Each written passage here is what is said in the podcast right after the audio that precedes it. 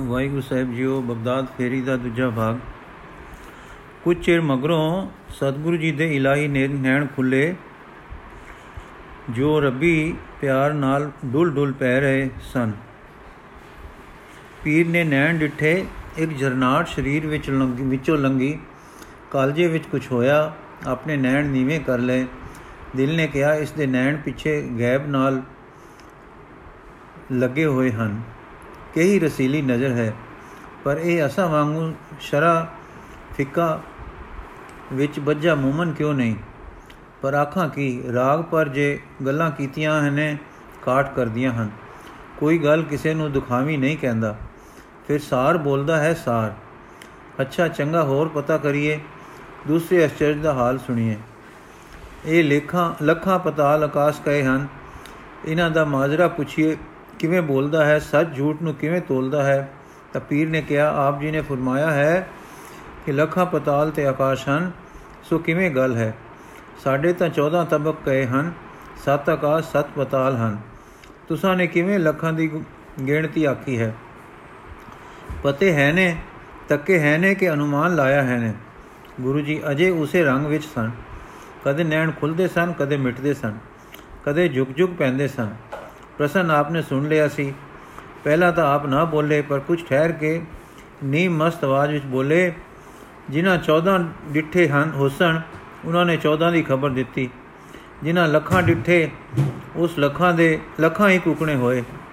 ਆਪੋ ਆਪਣੀ ਤੱਕ ਹੈ, ਇਸ ਵਿੱਚ ਜੇਤਾ ਕਾਦਾ ਇਸ ਵਿੱਚ ਜਿਹੜਾ ਕਾਦਾ ਵੀ ਅਸਾਂ ਨੂੰ ਕਿਉਂ ਨਹੀਂ ਦਿੰਦੇ?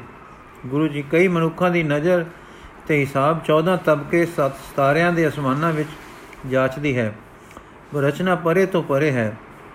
ਲੱਖਾਂ ਤਬਕ ਹਨ। ਉਹਨਾਂ ਵਿੱਚ ਕਰੋੜਾਂ ਅਰਬਾਂ ਤਾਰੇ ਸੂਰਜ ਚੰਦ ਹਨ। ਔਰ ਉਹ ਕਰੋੜਾਂ ਦਰ, ਕਰੋੜਾਂ ਮੀਲ ਚੱਲਦੇ ਹਨ। ਪੀਰ ਜੀ, ਕਾਇਨਾਤ ਵੱਡੀ, ਬੜੀ ਵੱਡੀ ਹੈ। ਪਰੇ ਤੋਂ ਪਰੇ ਹੈ। ਇਹ ਜੋ ਵਿਤ ਦਿਸਦੀ ਹੈ, ਜਿਸ ਦੇ ਉੱਪਰਲੇ ਰਾਸ, ਉੱਪਰਲੇ ਭਾਸ ਰਹੇ ਪਾਸੇ ਨੂੰ ਅਸੀਂ ਆਕਾਸ਼ ਤੇ ਹੋ ਹਿੱਠਾਂ ਵੱਲ ਨੂੰ ਭਾਸ ਰਹੇ ਨੂੰ ਪਤਾਲ ਕਹਿੰਦੇ ਹਾਂ, ਪਰੇ ਤੋਂ ਪਰੇ ਹੈ। ਗਿਣਤੀ ਕੌਣ ਕਰ ਸਕਦਾ ਹੈ? ਰਚਨਹਾਰ ਆਪ ਆਪਣੀ ਕੀਤੀ ਨੂੰ ਪੂਰੀ ਤਰ੍ਹਾਂ ਜਾਣਦਾ ਹੈ। ਅਸੀਂ ਮਨ ਵਾਲੇ ਹੋਣ ਕਰਕੇ ਬਹੁਤ ਕੁਝ ਜਾਂਚ ਪੜਤਾਲ ਕਰ ਪੜਤਾਲ ਸਕਦੇ ਹਾਂ, ਪਰ ਅੰਤ ਨਹੀਂ ਲੈ ਸਕਦੇ। ਸਾਡੀ ਵਿਆਖਿਆ ਨਹੀਂ ਜਾਣ ਸਕਦੇ। ਸਾਰੀ ਵਿਆਖਿਆ ਨਹੀਂ ਜਾਣ ਸਕਦੇ। ਸਾਡੇ ਲਈ ਭਾਵੇਂ ਸੁਮਾਰ ਵਿੱਚ ਨਾ ਆਉਣ ਕਰਕੇ ਬੇਸ਼ੁਮਾਰ ਕਹੀ ਜਾਵੇ, ਪਰ ਇਹ ਨਾ ਸਮਝੋ ਕਿ ਇਹ ਕਾਇਨਾਤ ਅਸਲੋਂ ਬੇਸ਼ੁਮਾਰ ਹੈ। ਰਚਨਹਾਰ ਤੇ ਕਰਨਹਾਰ ਲਈ ਇਹ ਸੁਮਾਰ ਵਾਲੀ ਹੈ, ਅੰਤ ਵਾਲੀ ਹੈ। ਕੇਵਲ ਉਹ ਆਪ ਬੇਅੰਤ ਹੈ, ਅਨੰਤ ਹੈ ਤੇ ਬੇਸ਼ੁਮਾਰ ਹੈ। ਪੀਰ ਜੀ, ਇਹ ਕਿਵੇਂ ਹੈ? ਹੈ? ਗੁਰੂ ਜੀ, ਸਾਡੇ ਲਈ ਇੰਨੀ ਵੱਡੀ ਤੇ ਦੂਰ ਦੂਰ ਹੈ ਕਿ ਅਸੀਂ ਇਸ ਨੂੰ ਬੇਸ਼ੁਮਾਰ, ਬੇਅੰਤ ਕਹਿੰਦੇ ਹਾਂ। ਪਰ ਕਰਨਹਾਰ ਦੀ ਕੀਤੀ ਹੋਣ ਕਰਕੇ ਉਸ ਦੇ ਸਾਹਮਣੇ ਇਹ ਅੰਤ ਵਾਲੀ ਹੈ। ਜੇ ਤੁਸੀਂ ਇਸ ਨੂੰ ਉਸ ਦੇ ਤੁਲ ਬੇਅੰਤ ਅਨੰਤ ਕਹੋਗੇ ਤਾਂ ਦੋ ਬੇਅੰਤ ਹੋ ਜਾਣਗੇ। ਦੋ ਬੇਅੰਤ ਕਹਿਣੇ ਦੋਹਾਂ ਨੂੰ ਅੰਤ ਵਾਲੇ ਕਹਿਣ ਦੇ ਤੁਲ ਹੈ। ਪੀਰ ਜੀ, ਰੱਬ ਅਨੰਤ ਹੈ, ਕੇਵਲ ਉਹ ਬੇਸ਼ੁਮਾਰ ਹੈ। ਪੀਰ ਬੁੱਲ ਟੁੱਕੇ, ਠੀਕ ਠੀਕ ਠੀਕ। ਪਰ ਫਿਰ ਤੁਸੀਂ ਕਿਵੇਂ ਲੱਖਾਂ ਸਹੀ ਕੀਤੇ ਹਨ? ਗੁਰੂ ਜੀ, ਗਿਣਨਾ ਮਿਣਨਾ ਆਕਾਸ਼ਾਂ, ਗ੍ਰਹਿਾਂ, ਤਾਰਿਆਂ ਦਾ ਤਾਂ ਜੋਤਸ਼ੀਆਂ ਦਾ ਕੰਮ ਹੈ। ਫਕੀਰਾਂ ਦਾ ਕੰਮ ਨਹੀਂ। ਰਾਤ ਨੂੰ ਦਿਸਦੇ ਸਤਾਰੇ ਤੇ ਇਹਨਾਂ ਦੇ ਤਬਕਾਂ ਜਾਂ ਆਕਾਸ਼ਾਂ ਦੀ ਵੰਡ ਉਹਨਾਂ ਦੀ ਵਿਦਿਆ ਦਾ ਕਿੱਤਾ ਹੈ। ਸਾਡਾ ਕਿੱਤਾ ਰਚਨਹਾਰ ਦਾ ਪ੍ਰੇਮ ਹੈ। ਫਕੀਰਾਂ ਨੂੰ ਤਾਂ ਰਾਤ ਨੂੰ ਸਿਰ ਉੱਤੇ ਚਮਕਦੇ ਅਰਸ਼, ਵਿਸਮਾਦ ਦਾ ਰੰਗ ਲਾਉਂਦੇ ਹਨ। ਇਨਸਾਨ ਦੀ ਮਾਮੂਲੀ ਅੱਖ ਲਈ ਅਮਿਣਵੀਆਂ ਡੁੰਘਾਈਆਂ ਵਿੱਚ ਇਹਨਾਂ ਅਰਬਾਂ ਖਰਬਾਂ ਚਮਕਦੇ, ਨੂਰੀ ਪਿੰਡਾਂ ਦਾ ਸਿਰ ਤਲਵਾਰੇ, ਤਲਵਾਏ ਉੱਡਦੇ, ਜਾਣਾ ਹਰਕ ਤੇ ਵਿਸਮਾਦ ਦਾ ਰੰਗ ਚੜਦਾ ਹੈ। ਜੋਤਸੀ ਇਹਨਾਂ ਨੂੰ ਗਿਣਦਾ ਮਿਣਦਾ ਹੈ, ਪਰ ਫਕੀਰ ਦੀ ਵਿਸਮਾਦ ਦ੍ਰਿਸ਼ਟੀ ਕਿਸੇ ਵੇਲੇ ਮਿੱਟੀ ਦੇ, ਕਿਸੇ ਵੇਲੇ ਮਿੱਟੀ ਦੇ ਨੈਣ ਬੰਦ ਕਰਕੇ ਸਮਾਧੀ ਵਿੱਚ ਖੁੱਲਦੀ ਹੈ। ਪਰ ਫਕੀਰ ਦੀ ਵਿਸਮਾਦ ਦ੍ਰਿਸ਼ਟੀ ਕਿਸੇ ਵੇਲੇ ਮਿੱਟੀ ਦੇ ਦੇ ਨੈਣ ਬੰਦ ਕਰਕੇ ਸਮਾਧੀ ਵਿੱਚ ਖੁੱਲਦੀ ਹੈ। ਤੇ ਜੋ ਜਦੋਂ ਆਕਾਸ਼ੀ ਜੋਤੀਆਂ ਜੋਤੀਆਂ ਵੱਲ ਜੁੜ ਬੈਠੇ ਤਾਂ ਕੋਈ ਡੂੰਘੇ ਨਜ਼ਾਰੇ ਵੱਜ ਜਾਂਦੇ ਹਨ।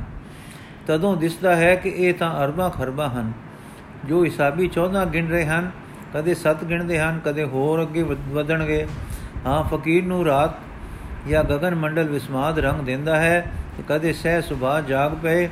ਅੰਦਰਲੇ ਨੈਣ ਇਨੀ ਵਿਸ਼ਾਲਤਾ ਦਿਖਾਲਦੇ ਹਨ ਕਿ ਅਰਬਾਂ ਖਰਬਾਂ ਮੀਲਾਂ ਤੋਂ ਜਾ ਕੇ ਵੀ ਨਾ ਵਿਤ ਦੀ ਮਿਣਤੀ ਤੇ ਨਾ ਇਹਨਾਂ ਨੂਰੀ ਸਰੀਰਾਂ ਦੀ ਗਿਣਤੀ ਮੁਕਦੀ ਹੈ। ਫਕੀਰ ਦੀ ਆਪਣੀ ਇੱਛਾ ਨਾਲ ਜਾ ਰਹੀ ਦ੍ਰਿਸ਼ਟੀ ਤਾਂ ਅੰਦਰ ਨੂੰ ਜਾਂਦੀ ਹੈ। ਤੇ ਉਹ ਰੂਹ ਦੇ ਦੇਸ਼ ਤੇ ਤਬਕੇ ਦੇਖਦੀ ਅਖੀਰ ਮਾਲਕ ਪਾਲਕ ਵਾਹਿਗੁਰੂ ਦੀ ਚਰਨ ਸ਼ਰਨ ਪਹੁੰਚਦੀ ਹੈ। ਉਹ ਲੋਕ ਹੋਰ ਹਨ ਤੇ ਉਹਨਾਂ ਦਾ ਅਨੁਭਵ ਫਾਇਲੀ ਹੈ। ਸਰੂਪ ਲਖਤਾ ਵਿੱਚ ਸਾਖੀ ਪਨੇ ਦੇ ਰਾਹ ਦੀਆਂ ਗੱਲਾਂ ਹਨ ਤੇ ਅਖੀਰ ਅੱਲਾ ਦਾ ਸਾਖਿਆਤਕਾਰ ਹੈ। ਪ੍ਰੇਮੀ ਪਿਆਰ ਦੇ ਪ੍ਰੇਮ ਦੇ ਰੰਗ ਵਿੱਚ ਹੁੰਦੇ ਹਨ। ਆਕਾਸ਼ ਮੰਡਲ ਦੇ ਜਾਂ ਵਿਥ ਮੰਡਲ ਦੇਸ਼ ਸਪੇਸ ਦੇ ਝਲਕੇ ਆਪੇ ਨੂੰ ਆਪੇ ਪਏ ਵੱਜਣ, ਉਹਨਾਂ ਨੇ ਗਿਣਤੀਆਂ ਵਿੱਚੋਂ ਕੀ ਕੱਢਣਾ ਹੈ? ਕਿਉਂਕਿ ਉਹਨਾਂ ਦਾ ਮਾਰਗ ਤਾਂ ਅਨੇਕਤਾ ਦੇ ਦੇਸ਼ ਤੇ ਏਕਤਾ ਵੱਲ ਜਾਣਦਾ ਹੈ, ਫੈਲਾਅ ਵਿੱਚੋਂ ਕੇਂਦਰ ਵੱਲ ਜਾਣਦਾ ਹੈ। ਖਿਲਾਰੇ ਲੰਮਾ, ਚੂੜਾ ਉੱਚਾ ਵਿੱਚੋਂ ਨੁਕਤੇ ਤੇ ਅਪੜਨ ਦਾ ਹੈ।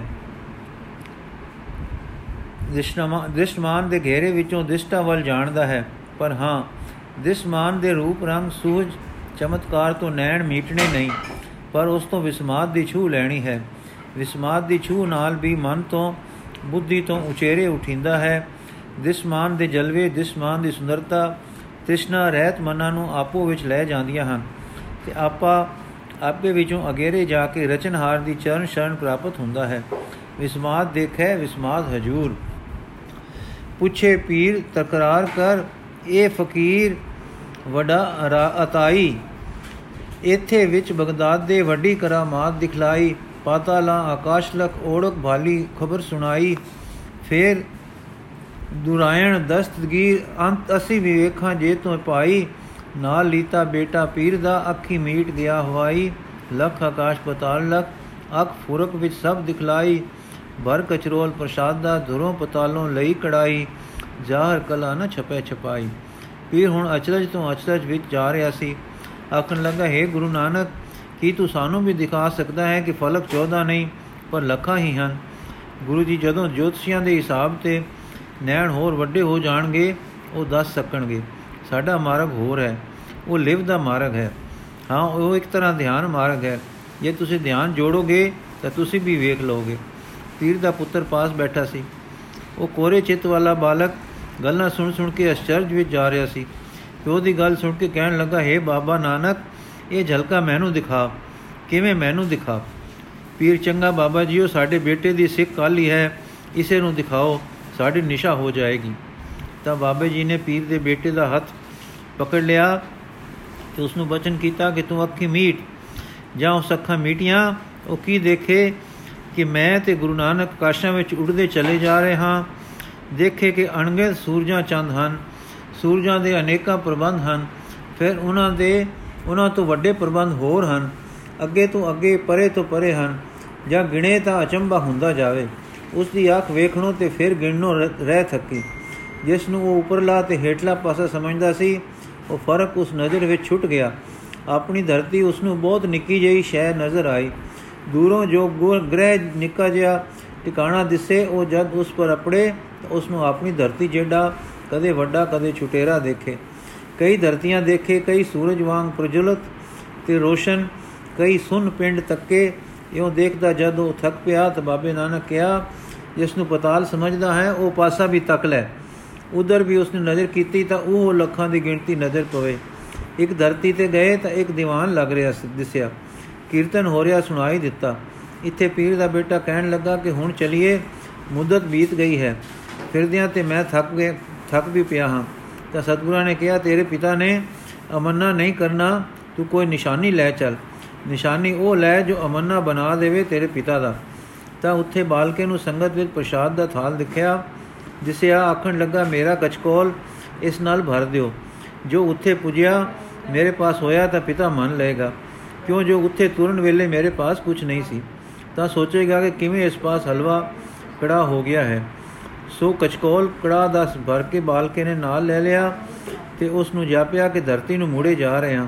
ਜੇ ਨੈਣ ਖੋਲੇ ਤਾਂ ਦੇਖੇ ਕਿ ਬਗਦਾਦ ਵਿੱਚ ਹੀ ਪਿਤਾ ਦੇ ਸਾਹਮਣੇ ਉਸੇ ਤਰ੍ਹਾਂ ਬੈਠਾ ਹਾਂ। ਤਦ ਪੀਰ ਨੇ ਪੁੱਤਰ ਨੂੰ ਪੁੱਛਿਆ, ਸੁਣਾਓ ਬੇਟਾ। ਤਦ ਬਾਲਕੇ ਨੇ ਕਿਹਾ ਕਿ ਪਿਤਾ ਜੀ ਮੈਂ ਤਾਂ ਥੱਕ ਪਿਆ ਹਾਂ। ਕਿਸੇ ਅਚਰਜ ਵੇਗ ਨਾਲ ਮੈਨੂੰ ਆਪਾ ਉੱਡਦਾ ਭਾਸਿਆ ਹੈ। ਅਰ ਮੇਰੇ ਨੈਣਾ ਨੇ ਅਣਗਿਣਤ ਸੂਰਜ, ਅਣਗਿਣਤ ਧਰਤੀਆਂ ਤੇ ਚੰਦ ਡਿੱਠੇ ਹਨ।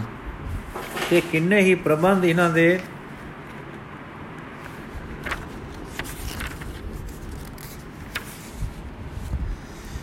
ਸਿਤਾਰਿਆਂ ਤੇ ਸੂਰਜਾਂ ਦੇ ਤੱਕੇ ਹਨ, ਜੋ ਸਾਨੂੰ ਇੱਥੇ ਤਾਰੇ ਦਿਸਦੇ ਹਨ, ਸੂਰਜਾਂ ਵਾਂਗੂ ਵੱਡੇ ਵੱਡੇ ਹਨ। ਤਬਕਿਆਂ ਦੀ ਗਿਣਤੀ ਵੀ ਬਹੁਤ ਹੀ ਬਹੁਤ ਹੈ। ਆਕਾਸ਼ਾਂ, ਪਤਾਲਾਂ ਤੇ ਸਾਡੀ ਧਰਤੀ ਤੋਂ ਹਿਸਾਬ ਨਹੀਂ ਲੱਗ ਸਕਦੇ। ਇਹ ਤਾਂ ਇਸ ਅਸਦਾ ਪੁਲਾੜ ਵਿੱਚ ਬੜੇ ਬੜੇ ਪਿੰਡ ਹਨ, ਜੋ ਇਵਿਥ ਵਿੱਚ ਘੁੰਮ ਰਹੇ ਹਨ। ਮੇਰੀ ਸਮਝ ਵਿੱਚ ਤਾਂ ਪਰੇ ਤੋਂ ਪਰੇ ਪਈ ਹੈ, ਨੈਣ ਦੇਖਦਿਆਂ ਤੇ ਦਿਲ ਸੋਚਦਿਆਂ ਥੱਕਦੇ ਹਨ। ਫਿਰ ਕੋਈ ਕਿਤੋਂ ਨਿਸ਼ਾਨੀ ਵੀ ਆਂਦੀ ਹੈ ਕਿ ਐਵੇਂ ਨਜ਼ਰ ਦੀ ਮਿਹਰਬੰਦੀ ਨਾਲ ਨਜ਼ਾਰੇ ਤੱਕੇ ਨਹੀਂ। ਬੇਟਾ ਸ਼ਹਿਰ ਨਾਲ ਨਜ਼ਰਬੰਦੀ ਤਾਂ ਨਹੀਂ ਹੋਈ, ਮੇਰ ਨਾਲ ਨਜ਼ਰ ਖੁੱਲੀ ਹੋਈ ਮੈਨੂੰ ਤਾਂ ਲੱਗੀ ਹੈ। ਮੈਂ ਸੱਚਮੁੱਚ ਡਿੱਠਾ ਹੈ, ਪਰ ਜੋ ਡਿੱਠਾ ਹੈ, ਸੋ ਇੱਥੇ ਨਾਲੋਂ ਹੋਰਵੇਂ ਹੈ ਸੀ। ਉੱਥੇ ਮੈਨੂੰ ਮੁੱਦਤ ਕਾਲ ਹੋਰਵੇਂ ਭਾਸੀ ਹੈ। ਨਜ਼ਰ ਖੁੱਲਣ ਲੱਗਿਆ ਮੈਂ ਕਿੰਨਾ ਹੀ ਸਮਾਂ ਬੀਤ ਚੁੱਕਾ ਜਾਂਦਾ ਹੈ। ਨਜ਼ਰ ਖੁੱਲਦਿਆਂ ਤੇ ਜਾਪਦਾ ਹੈ ਕਿ ਇੱਥੋਂ ਦਾ ਸਮਾਂ ਬਹੁਤ ਹੀ ਥੋੜਾ ਲੱਗਾ ਹੈ। ਮੈਂ ਪਿਤਾ ਜੀ ਇੱਕ ਸੰਗਤ ਵੇਖੀ ਹੈ, ਜਿਨ੍ਹਾਂ ਨੇ ਗੁਰੂ ਬਾਬੇ ਦਾ ਬੜਾ ਆਦਰ ਕੀਤਾ। ਉੱਥੇ ਮੈਂ ਹਲਵੇ ਦਾ ਪ੍ਰਸ਼ਾਦ ਕਚਕੋਲ ਨਿਸ਼ਾਨ ਵਾਸਤੇ ਲੈ ਆਇਆ ਹਾਂ। ਦੇਖੋ, ਸੱਚਮੁੱਚ ਇੱਥੇ ਮੇਰੇ ਪਾਸ ਹੈ।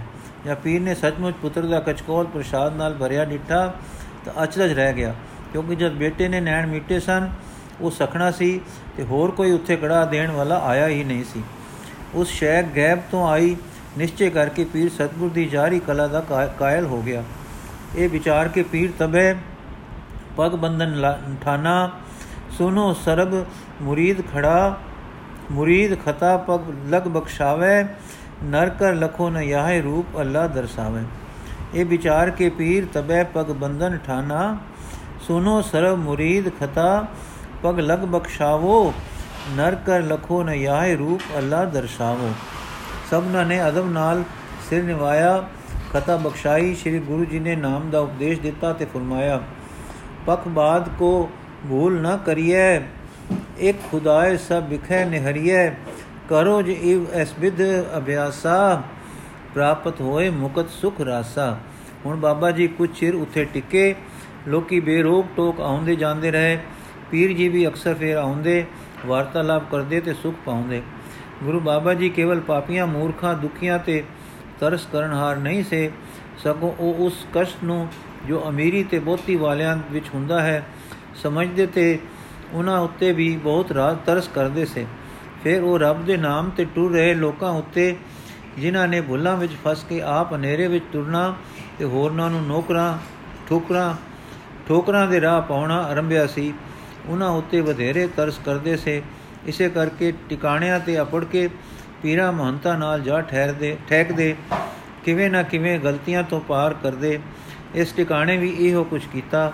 ਪੀਰ ਉਹਨਾਂ ਦੇ ਨਿਰੋਲ ਉਪਦੇਸ਼ ਨਾਲ ਨਿਰਵੈਰ ਸੁਜਤ ਵਿੱਚ ਆ ਗਿਆ ਤੇ ਸਤਗੁਰ ਵਿੱਚ ਜੀ ਦਾਨ ਦਾ ਉਮਾਉ ਸੋਮਾ ਵਹਿਰਿਆ ਤੱਕ ਕਿ ਉਸ ਤੋਂ ਹਿੱਸਾ ਲੈ ਕੇ ਸੁਖੀ ਹੋਇਆ। ਪਰ ਕਦੇ-ਕਦੇ ਸਤਗੁਰਾਂ ਨਾਲ ਪ੍ਰੇਮ ਹੋ ਜਾਣ ਪਰ ਵੀ ਉਤਰ ਕਸ਼ਨ ਕਰਦਾ ਰਹਿੰਦਾ। ਇੱਕ ਵੇਰ ਆਪਨੇ ਪੁੱਛਿਆ ਕਿ ਜਿਵੇਂ ਗੁਮਿਆਰ ਭਾਂਡੇ ਘੜ ਘੜ ਧਰੀ ਜਾਂਦਾ ਹੈ, ਤਿਵੇਂ ਇਹ ਕੱਚੀ ਮਤ ਵਾਲੇ ਮਨੁੱਖ ਰਚ-ਰਚ ਕੇ ਧਰਤੀ ਉੱਤੇ ਪਾਣੀ ਧਰੀ ਜਾਣ ਵਿੱਚ ਕਰਤਾ ਨੇ, ਕੀ ਗੁਣ ਜਾਣਿਆ? ਚੱਕ ਤੋਂ ਜਿਵੇਂ ਬਰਤਨ ਤਿਆਰ ਹੋ ਲੈਂਦੇ ਹਨ, ਤਿਵੇਂ ਅਸਮਾਨ ਦੀ ਗਰਦਸ਼ ਤੋਂ ਮਨੁੱਖ ਜਮ ਜਮ ਕੇ ਜਗਤ ਵਿੱਚ ਤੁਰੀ ਆਉਂਦੇ ਹਨ। ਤਾਂ ਗੁਰੂ ਬਾਬੀ ਜੀ ਨੇ ਜੋ ਉੱਤਰ ਦਿੱਤਾ, ਉਸ ਦੀ ਕੁਝ ਸੋਝੀ ਇਹਨਾਂ ਅੱਖਰਾਂ ਤੇ ਪੈਂਦੀ ਹੈ। ਗੁਰੂ ਜੀ, ਪੀਰ ਜੀ ਭਾਂਡੇ ਘੜੇ ਹੀ ਕੱਚੀ ਮਿੱਟੀ ਦੇ ਜਾਂਦੇ ਹਨ, ਚੱਕੀ ਤੇ ਚੜਦੀ ਹੀ ਗਿੱਲੀ ਮਿੱਟੀ ਹੈ। ਗਿੱਲੀ ਹੀ ਮਿੱਟੀ ਗੋਈ ਜਾ ਸਕਦੀ ਹੈ। ਪੱਕੀ ਮਿੱਟੀ ਦਾ ਕੁਝ ਨਹੀਂ ਬਣ ਸਕਦਾ। ਪਰ ਕਲਾਲ ਭਾਂਡੇ ਘੜ ਕੇ ਕੱਚੇ ਰੱਖਣ ਲਈ ਨਹੀਂ ਧਰਦਾ। ਉਸ ਦਾ ਮਤਲਬ ਉਹਨਾਂ ਨੂੰ ਆਵੇ ਵਿੱਚ ਪੱਕਿਆਂ ਕਰਨ ਦਾ ਹੁੰਦਾ ਹੈ। ਇਸ ਧਰਤੀ ਤੇ ਸੁਖ ਦੁੱਖ ਤੇ ਉਹਨਾਂ ਤੋਂ ਚਿੱਤ ਘਬਰਾ ਜੀਵਾਂ ਨੂੰ ਕਿਸੇ ਢੂੰਡ ਵਿੱਚ ਜਗਿਆਸਾ ਵਿੱਚ ਪਾਉਂਦਾ ਹੈ। ਉਸੇ ਤਲਾਸ਼ ਵਿੱਚ ਕੁਝ ਲੱਭਦਾ ਹੈ, ਫਿਰ ਜੀਵ ਸੁਖ ਦੁੱਖ ਭੋਗਣ ਨਾਲ ਤਕੜਾ ਹੁੰਦਾ ਹੈ। ਅਖੀਰ ਅਗ ਵਿੱਚ ਪੈ ਕੇ ਪੱਕੇ ਹੋਏ ਭਾਂਡੇ ਵਾਂਗ ਮੁਕੰਮਲ ਹੋ ਜਾਂਦਾ ਹੈ। ਸੋ ਪੀਰ ਜੀ, ਜਿਵੇਂ ਤੁਸੀਂ ਆਖਿਆ ਹੈ ਕਿ ਜੋ ਜੋ ਅਸਮਾਨ ਦੀ ਗਰਦਸ਼ ਹੁੰਦੀ ਹੈ ਕਿਉਂ ਤਿਉ ਖਲਕਤ ਦੀ ਪੈਦਾਇਸ਼ ਹੁੰਦੀ ਹੈ। ਪਰ ਇਹ ਵੀ ਸਮਝ ਲਓ ਕਿ ਪੈਦਾ ਹੋਇਆ ਸਰੀਰਧਾਰੀ ਮਨੁੱਖ ਬਜ਼ੁਰਗਾਂ ਦੀ ਸਹਬਤ ਵਿੱਚ ਪਰਵਰਦਾ ਹੁੰਦਾ ਹੈ। ਪੀਰ ਜੀ, ਤਾਂ ਫਿਰ ਜਗਤ ਵਿੱਚ ਜੋ ਸਾਨੂੰ ਦੁੱਖ ਭਾਸਦਾ ਹੈ, ਇਸ ਦਾ ਕੋਈ ਮੁੱਦਾ ਹੈ? ਗੁਰੂ ਜੀ, ਆਪਣੀਆਂ ਸਾਹਿਬ ਆਪ ਜਾਣਦਾ ਹੈ, ਪਰ ਪੀਰ ਜੀ, ਪ੍ਰਤੱਖ ਜੋ ਪਿਆ ਦਿਸਦਾ ਹੈ ਕਿ ਅਖਾੜੇ ਵਿੱਚ ਜੋ ਮਲ ਨੂੰ ਜ਼ੋਰ ਲਾਉਣ, ਗੁੱਲਣ, ਡਿੱਗਣ, ਉੱਠਣ, ਡਹਿਣ, ਆਪੇ ਤੋਂ ਵੱਡੇ ਨਾਲ ਜੂਝਣ ਦਾ ਦੁੱਖ ਹੈ, ਸੋਈ ਉਸ ਦੇ ਡਲਿਆਂ ਨੂੰ ਦੂਸਰਿਆਂ ਤੇ ਵਿਜੇਮਾਨ ਹੋਣ ਦੀ ਸੱਤਿਆ ਦਿੰਦਾ ਹੈ। ਜੋ ਸੁਖ ਸਹਿਸਾ ਪਰ, ਸਹਿਜਾ ਪਰ ਬੈਠੇ ਰਹਿੰਦੇ ਹਨ, ਸੋ ਕਦੇ ਸੂਰਮੇ ਨਹੀਂ ਬਣੇ। ਤਾਂ ਤੇ ਦੁੱਖ दारू ਹੈ, ਸੁਖ ਰੋਗ ਹੈ। ਜੀਵ ਜੋ ਇਸ ਮਾਇਆ ਵਿੱਚ ਆਇਆ ਹੈ, ਜਾਂ ਇਉਂ ਕਹੋ ਕਿ ਰੂਹ ਜੋ ਮਾਦੇ ਦੇ ਅਖਾੜੇ ਵਿੱਚ ਉਤਾਰੀ ਗਈ ਹੈ ਸੋ ਮਾਦੇ ਮਾਦੇ ਉੱਤੇ ਫਤਿਹ ਪਾਉਣ ਵਾਸਤੇ ਹੈ। ਮਾਇਆ ਜਾਂ ਮਾਦਾ ਰੋਕ ਸਕਦਾ ਹੈ, ਡੇਗਦਾ ਹੈ। ਰੂਹ ਤਕੜੀ ਹੋ, ਹਮਲੇ ਮਾਰ-ਮਾਰ ਗੋਲ ਕਰਦੀ, ਉਸ ਤੇ ਫਤਿਹ ਪਾਉਂਦੀ। ਅੰਤ ਪਰਵਰਤਾ, ਅੰਤ ਪਰਵਰਦਾ ਹੋ ਜਾਂਦੀ ਹੈ। ਜਿਵੇਂ ਰੱਚੇ ਭਾਂਡੇ ਆਵੇ ਦੇ ਵਿੱਚ ਦੀ ਲੰਘ ਕੇ ਪਰਵਰਦਾ ਹੋ ਜਾਂਦੇ ਹਨ। ਸਾਈਂ ਆਪਣੇ ਭੇਤਾਂ ਦਾ ਆਪ ਜਾਣੂ ਹੈ, ਪਰ ਪ੍ਰਤੱਖ ਦਿਸਦਾ ਹੈ ਕਿ ਉਹ ਸੁਰਮਾ, ਸੂਰਮਾ ਜੋਧ ਮਹਾਬਲ ਸੂਰ ਬਣ ਜਾਂਦਾ ਹੈ। ਜੋ ਮਾਦੇ ਕੇ ਮਾਇਆ ਦੇ ਤੇ ਫਤਿਹ ਪਾਉਂਦਾ ਹੈ। ਪੀਰ ਜੀ, ਬਹੁਤ ਠੀਕ ਹੈ, ਵਾਹ ਵਾਹ। ਇੱਕ ਹੋਰ ਅਰਜ਼ ਹੈ ਕਿ ਹਿੰਦੂ ਮਤ ਵਿੱਚ ਰੂਹ ਜੰਮਦੇ, ਮਰਦੇ ਹਨ ਤੇ ਇਸਲਾਮ ਵਿੱਚ ਦੂਜੀ ਵਾਰ ਨਹੀਂ ਜੰਮਦੇ। ਇਹਦਾ ਕੀ ਵਿਚਾਰ ਹੈ? ਗੁਰੂ ਜੀ, ਗੱਲ ਦੂਸਰੇ ਲੋਕ ਵਿੱਚ ਜਿਵੇਂ ਹੁੰਦੀ ਹੈ, ਤਿਵੇਂ ਹਰ ਲੋਕਾਂ ਵਿੱਚ ਉਸ ਦੀ ਸਮਝ ਨਹੀਂ ਪੈਂਦੀ ਤੇ ਮੂਰਖ ਲੋਕ ਹਰ ਗੱਲ ਤੇ ਹਾਠਾਂ ਬੰਨ ਖੋਲ, ਖਲੋਂਦੇ ਹਨ। ਪੀਰ ਜੀ, ਜੋ ਇੱਥੇ ਆ ਕੇ ਪਰਵਰਦਾ ਹੋ ਗਿਆ, ਜਿਸ ਆਪਣੀ ਸੂਰਤ ਦੇ ਡੋਲੇ ਪੱਕੇ ਕਰ ਲਏ ਗਿਆਨ ਅਗਨੀ ਨਾਲ ਜਿਸ ਨੇ ਕੱਚੇ ਦਾਣੇ ਭੁੰਨ ਲਏ, ਉਸ ਲਈ ਤਾਂ ਹੁਣ ਇੱਥੇ ਕੋਈ ਟਿਕਾਣਾ ਨਹੀਂ। ਉਹ ਪਕਿਆਈ ਦੇ ਦੇਸ਼ ਜਾਵੇਗਾ। ਜੋ ਫਲ ਬ੍ਰਿਸ਼ ਨਾਲ ਪੱਕ ਗਿਆ, ਫਿਰ ਟਾਣੀ ਨਾਲ ਲਟਕਿਆ ਨਹੀਂ ਰਹਿੰਦਾ। ਹੁਣ ਟਹਿਣੀ ਉਸ ਦਾ ਦੇਸ਼ ਨਹੀਂ ਹੈ। ਉਸ ਮਾਲਕ, ਉਹ ਮਾਲਕ ਦੇ ਘਰ ਅਪੜੇਗਾ। ਉਸ ਦਾ ਹੁਣ ਉੱਥੇ ਦੇਸ਼ ਹੈ। ਜੋ ਜੀਵ ਇੱਥੇ ਆ ਕੇ ਸਮਾਂ ਅਜਾਈ ਗਵਾ ਗਿਆ, ਜਿਸ ਨੇ ਆਪਣੇ ਆਪ ਨੂੰ ਪਕਾਇਆ ਨਹੀਂ, ਕੱਚ ਵਿੱਚ ਹੀ ਟੁਰ ਗਿਆ। ਉਸ ਨੂੰ ਕੱਚ ਪਕਾਈ ਤਾਂ ਉੱਥੇ ਜਾ ਕੇ ਪਤਾ ਪਵੇਗਾ ਜਿੱਥੇ ਕੱਚ ਪਕਾਈ ਦੀ ਸੰਭਾਲੀ ਨਹੀਂ ਹੁੰਦੀ। ਜਿੱਥੇ ਕੱਚ ਪਕਾਈ ਦੀ ਸੰਭਾਲ ਹੁੰਦੀ ਹੈ, ਉਸ ਦਾ ਉਹ ਕੱਚ ਉਸ ਦੇ ਫੇਰ ਜਮਣੇ ਦੀ ਲੋੜ ਹੈ, ਜੋ ਉਸ ਵਿੱਚ ਕਚਾਈ ਦੇ ਰੂਪ ਵਿੱਚ ਮੌਜੂਦ ਹੈ। ਬੁਝ ਗਏ ਦਾਣੇ ਦਾ ਉਗਣ ਵਾਲਾ ਅੰਗੂਰ ਨਹੀਂ ਰਹਿੰਦਾ, ਪਰ ਅਣਬੁੱਝੇ ਦਾਣੇ ਵਿੱਚ ਉਗਣ ਦਾ ਅੰਗੂਰ ਹੁੰਦਾ ਹੈ, ਉਹ ਉਗ ਸਕਦਾ ਹੈ। ਤਿਵੇਂ ਕੱਚਿਆਂ ਦੇ ਮੁੜ ਪੱਕਣ ਲਈ ਉਹਨਾਂ ਨੂੰ ਅਸਲੀ ਰਹਿਮ ਮੁੜ ਮੁੜ ਸਮੇਂ ਤੇ ਮੌਕੇ ਮਿਲਦਾ ਹੈ। ਉਹਨਾਂ ਵਿੱਚੋਂ ਮੁੜ ਜਮਣਾ ਵੀ ਇੱਕ ਮੁੜ ਪਕਣੇ ਦਾ ਮੁੜ ਕੇ ਸਮਾਂ ਹੱਥ ਆਉਣਾ ਹੈ।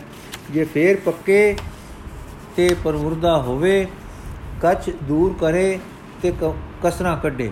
ਮਾਪਿਆਂ ਦਾ ਪੁੱਤ ਨੂੰ ਫੇਰ ਫੇਰ ਅਖਾੜੇ ਗਲਣਾ, ਉਸ ਨੂੰ ਫੇਰ ਫੇਰ ਮੌਕੇ ਦੇਣੇ ਹਨ ਕਿ ਉਹ ਮਲ ਬਣ ਜਾਵੇ। ਪੀਰ ਜੀ, ਸੋਚਾਂ ਤੇ ਵਿਚਾਰਾਂ ਸਾਡੀ ਬੁੱਧੀ ਦਾ ਕੰਮ ਹੈ। ਇਹਨਾਂ ਨਾਲ ਅਸੀਂ ਸੁੱਖ ਵੀ ਪਾਉਂਦੇ ਹਾਂ ਤੇ ਦੁੱਖ ਵੀ। ਸੋਚ ਜੋ ਸਿੱਧੇ ਰਸਤੇ ਟੁਰਦੀ ਹੈ, ਤਾਂ ਸੁਭੇ, ਸ਼ੁਭੇ ਦੂਰ ਕਰਦੀ, ਵਿਸ਼ਵਾਸ ਦੇ ਦੇਸ਼ ਪਹੁੰਚਾ ਦਿੰਦੀ ਹੈ। ਫਿਰ ਇੱਕ ਹੋਰ ਅਕਲ ਦੀ ਸੋਝੀ ਪੈਂਦੀ ਹੈ, ਜੋ ਸਾਈਂ ਦੇ ਦੇਸ਼ ਲੈ ਜਾਂਦੀ ਹੈ। ਜੇ ਅਕਲ ਨਾਲ ਸੰਸੇ ਸਿੱਖਦੇ ਜਾਈਏ ਤੇ ਸੰਸੇ ਨਿਵਰਤੀ ਦੀ ਅਕਲ ਨਾ ਵਧੇ, ਤਾਂ ਆ ਸੰਦੇਸ਼ੇ ਦੇ ਦੇਸ਼ ਅਪੜਿੰਦਾ ਹੈ ਤੇ ਮਨ ਸਾਬਤ ਨਹੀਂ ਰਹਿੰਦਾ। ਬੁੱਧੀ ਸਾਨੂੰ ਸੋਝੀ ਦਿੰਦੀ ਹੈ, ਪਰ ਪ੍ਰਵਿਰਤੀ ਦੀ ਤੇ ਫਿਰ ਬੁੱਧੀ ਦਾ ਰੁਖ ਬਾਹਰ ਵੰਨੇ ਹੈ। ਆਪੇ ਵਿੱਚ ਲਿਜਾਣ ਵਾਲਾ ਨਾਮ ਹੈ, ਜੋ ਸਾਈਂ ਦੀ ਹਜ਼ੂਰੀ ਵਿੱਚ ਰੱਖਦਾ ਹੈ। ਹਜ਼ੂਰੀ ਵਾਸ ਤਾਂ ਅੱਠ ਪੈਰ ਹਜ਼ੂਰੀ ਦਾ ਵਾਸ ਵਿੱਚ ਜੀਵਨ ਹੈ। ਇਹ ਪਕਿਆਈ ਹੈ, ਜੋ ਹਜ਼ੂਰੀਆ ਹੋ ਗਿਆ, ਸੋ ਉਸ ਦਾ ਦੇਸ਼ ਹਜ਼ੂਰੀ ਹੈ। ਫਿਰ, ਉਹ ਫਿਰ ਕਿਉਂ ਹਜ਼ੂਰੀ ਤੋਂ ਕਦੇ ਬਾਹਰ ਆ ਕੇ ਗਿਰੇਗਾ? ਉਹ ਆਪਣੇ ਦੇਸ਼ ਪ੍ਰਾਪਤ ਹੋ ਗਿਆ, ਸਦਾ ਉੱਥੇ ਰਹੇਗਾ। ਇਸ ਸਰੀਰ ਵਿੱਚ ਉਹ ਹਜ਼ੂਰੀ ਵਿੱਚ ਵਸਦਾ ਹੈ। ਸਰੀਰ ਨਹੀਂ ਰਹੇਗਾ, ਤਾਂ ਉਹ ਹਜ਼ੂਰੀ ਵਿੱਚ ਹੋਵੇਗਾ। ਹਾਂ, ਨਾਮ ਜਪੇ, ਸਾਈਂ ਦੀ ਸਿਫਤ ਸਲਾਹ ਦਾ ਗਾਵਣ ਤੇ ਨਾਮ ਦਾ ਅਖੰਡ ਕੀਰਤਨ, ਇਹ ਸਾਈਂ ਦੀ ਹਜ਼ੂਰੀ ਦਾ ਵਾਸ ਬਖਸ਼ਦਾ ਹੈ। ਇਹ ਉਸ ਪਿਆਰ ਤੋਂ ਸਾਨੂੰ ਕਦੇ ਗਾਇਬ ਨਹੀਂ ਹੋਣ ਦਿੰਦਾ। ਉਹ ਬੰਦਾ ਕੱਚਾ ਹੈ ਜੋ ਗਾਇਬ ਹੈ। ਹਜ਼ੂਰ ਤੋਂ ਜੋ ਹਜ਼ੂਰੀ ਵਿੱਚ ਰਹਿੰਦਾ ਹੈ, ਉਹ ਪਰਵਰਦਾ ਹੋ ਗਿਆ। ਹਾਂ, ਜੋ ਨਿਰੰਤਰ ਹਜ਼ੂਰੀ ਵਿੱਚ ਵਸਦਾ ਹੈ, ਸਿਰੇ ਚੜ ਗਿਆ। ਮਾਇਆ ਦੇ ਮੋਹ ਨੇ ਸਾਡੇ ਦੁਆਲੇ ਦੇ ਸਮਾਨਾਂ ਨੂੰ, ਸਮਾਨਾਂ ਨੇ ਸਾਨੂੰ ਹਜ਼ੂਰੀ ਵਿੱਚੋਂ ਖਿੱਚ-ਖਿੱਚ ਕੇ ਕੱਢਣਾ ਹੈ। ਪਰ ਅਸਾਂ ਵਿੱਚੇ ਵਸਦਿਆਂ ਹਜ਼ੂਰੀ ਤੋਂ ਬਾਹਰ ਨਹੀਂ ਆਉਣਾ। ਇਹੋ ਸਾਡਾ ਅਖਾੜੇ ਦਾ ਗੋਲ ਹੈ। ਅਸਾਂ ਭੁੱਲ ਨਾਲ ਭੁੱਲਣਹਾਰ ਰੁਚੀਆਂ ਤੇ ਅੰਦੇਸਿਆਂ ਨਾਲ ਯੁੱਧ ਕਰਨਾ ਹੈ ਤੇ ਉਹਨਾਂ ਉੱਪਰ ਫਤਿਹ ਪਾਉਣੀ ਹੈ।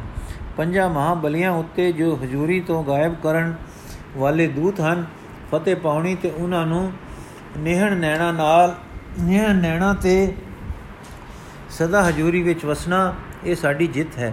ਉਹ ਸਾਹਿਬ ਸਦਾ ਹਾਜ਼ਰ ਹੈ। ਹਾਜ਼ਰ ਨਾਜ਼ਰ ਹੈ, ਅਸੀਂ ਉਸ ਦੀ ਹਜ਼ੂਰੀ ਵਿੱਚ ਹਾਂ, ਪਰ ਮਨ ਨੂੰ ਹਜ਼ੂਰੀ ਤੋਂ ਗੈਰ ਹਾਜ਼ਰ ਰੱਖਦੇ ਹਾਂ। ਹੁਣ ਅਸਾਂ ਸਿੱਖਣਾ ਹੈ, ਮਨ ਨੂੰ ਸਦਾ ਹਜ਼ੂਰੀ ਵਿੱਚ ਹਾਜ਼ਰ ਰੱਖਣਾ।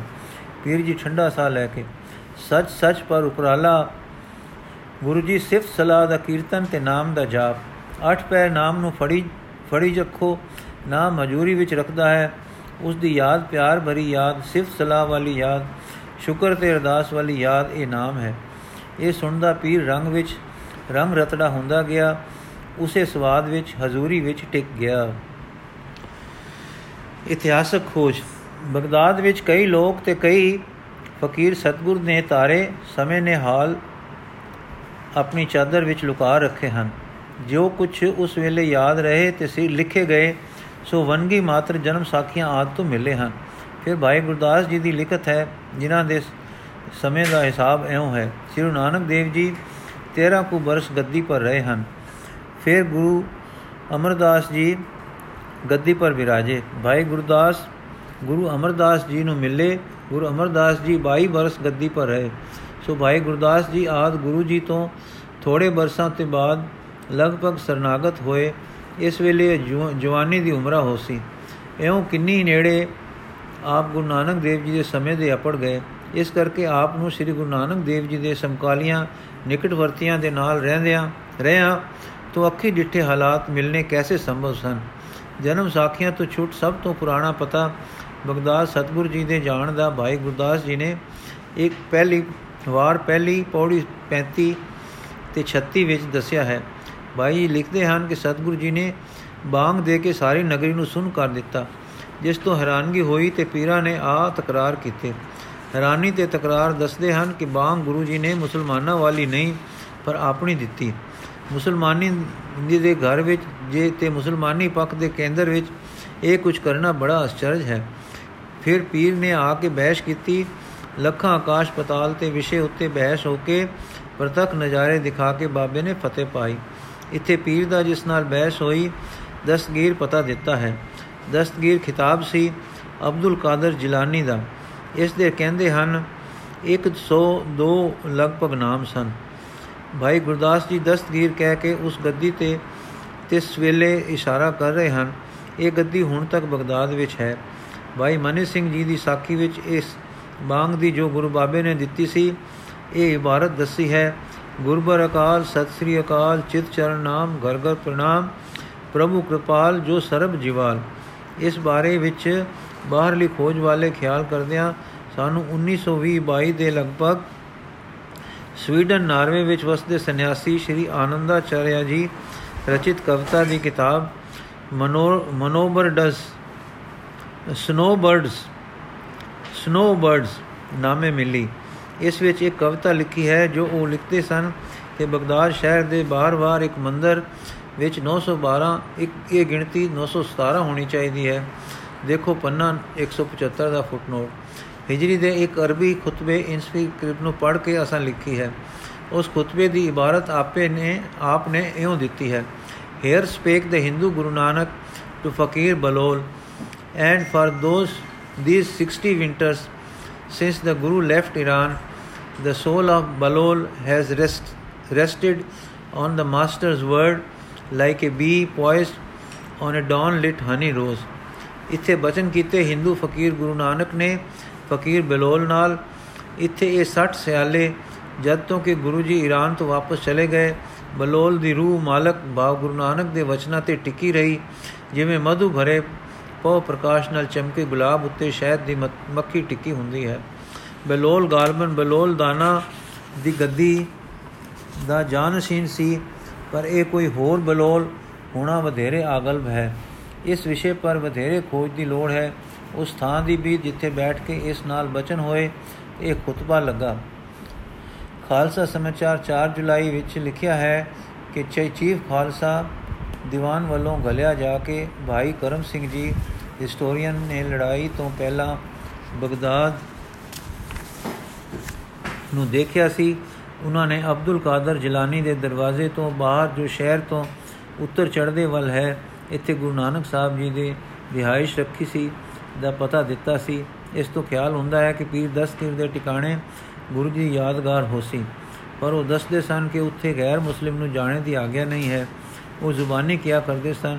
ਕਿਸੇ ਹੋਰ ਥਾਵੇਂ ਉਹਨਾਂ ਦੇ ਪੀਰ ਹਿੰਦੀ ਦਾ ਹੋਰ ਟਿਕਾਣਾ ਤੇ ਉੱਥੇ ਚਿਰਾਗ ਜਲਾਏ ਜਾਂਦੇ ਵੀ ਡਿੱਠੇ ਜਾਂਦੇ ਸਨ ਤੇ ਪੀਰ ਹਿੰਦੀ ਗੁਰੂ ਨਾਨਕ ਦੇਵ ਜੀ ਨੂੰ ਕਹਿੰਦੇ ਹਨ। ਹੁਣ ਬਗਦਾਦ ਤੋਂ ਪਤਾ ਕਰਨ ਤੇ ਸਾਨੂੰ ਇੱਕ ਹੋਰ ਸੁਧ ਆਈ ਹੈ ਕਿ ਸ਼ਹਿਰੋਂ ਪਿੱਛੋਂ ਮੇਲ ਕੁਦੀ ਵਿੱਚ ਤੇ ਰੇਲਵੇ ਲਾਈਨ ਬਗਦਾਦ ਸਾਮਰਸ ਰੇਲਵੇ ਦੇ ਲਾਗੇ ਇੱਕ ਨਿਸ਼ਾਨ ਅਜੇ ਤੱਕ ਕਾਇਮ ਹੈ। ਉੱਥੇ ਇੱਕ ਵਾਰ ਦੀਵਾਰ, ਇੱਕ ਚਾਰ ਦੀਵਾਰੀ ਹੈ, ਜਿਸ ਦੇ ਵਿੱਚ ਗੁਰੂ ਨਾਨਕ ਦੇਵ ਜੀ ਦਾ ਯਾਦਗਾਰੀ ਥੜਾ ਹੈ, ਜਿਸ ਦੇ ਅੰਦਰ ਕੰਧ ਵਿੱਚ ਇੱਕ ਖੁਤਬਾ ਹੈ। ਉਹ ਚਾਰ ਦੀਵਾਰੀ ਦੀ ਸ਼ਕਲ ਪਿਛਲੇ ਪੰਨੇ ਪਰ ਦਿੱਤੀ ਗਈ ਹੈ। ਇਸ ਵਿੱਚ ਲੱਗੇ ਖੁਤਬੇ ਦੀਆਂ ਫੋਟੋ ਕਈ ਸੱਜਣ ਲਿਆਏ ਹਨ, ਜੋ ਠੀਕ ਪੜੀਆਂ ਨਹੀਂ ਜਾਂਦੀਆਂ। ਅਸਾਂ ਨੇ ਇਸ ਦੀ ਤਾਜ਼ੀ ਫੋਟੋ ਤੇ ਨਕਲ ਬਗਦਾਦ ਤੋਂ ਮੰਗਵਾਈ ਹੈ ਜੋ ਰਲੀ ਹੋਈ ਤੁਰਕੀ ਤੇ ਅਰਬੀ ਜ਼ੁਬਾਨ ਵਿੱਚ ਹੈ ਉਸ ਦੀ ਨਕਲ ਪਿਛਲੇ ਪੰਨੇ ਤੇ ਦੇਖੀ ਜਾ ਸਕਦੀ ਹੈ ਜਦ ਮੁਰਾਦ ਨੇ ਦੇਖੀ ਗਿਰੀ हुई हजरत रब मजीद बाबा नानक ओलिया अल्लाह की इमारत ते नई नई अपने हाथों की मदद से बनाई ताकि तारीख के तौर पर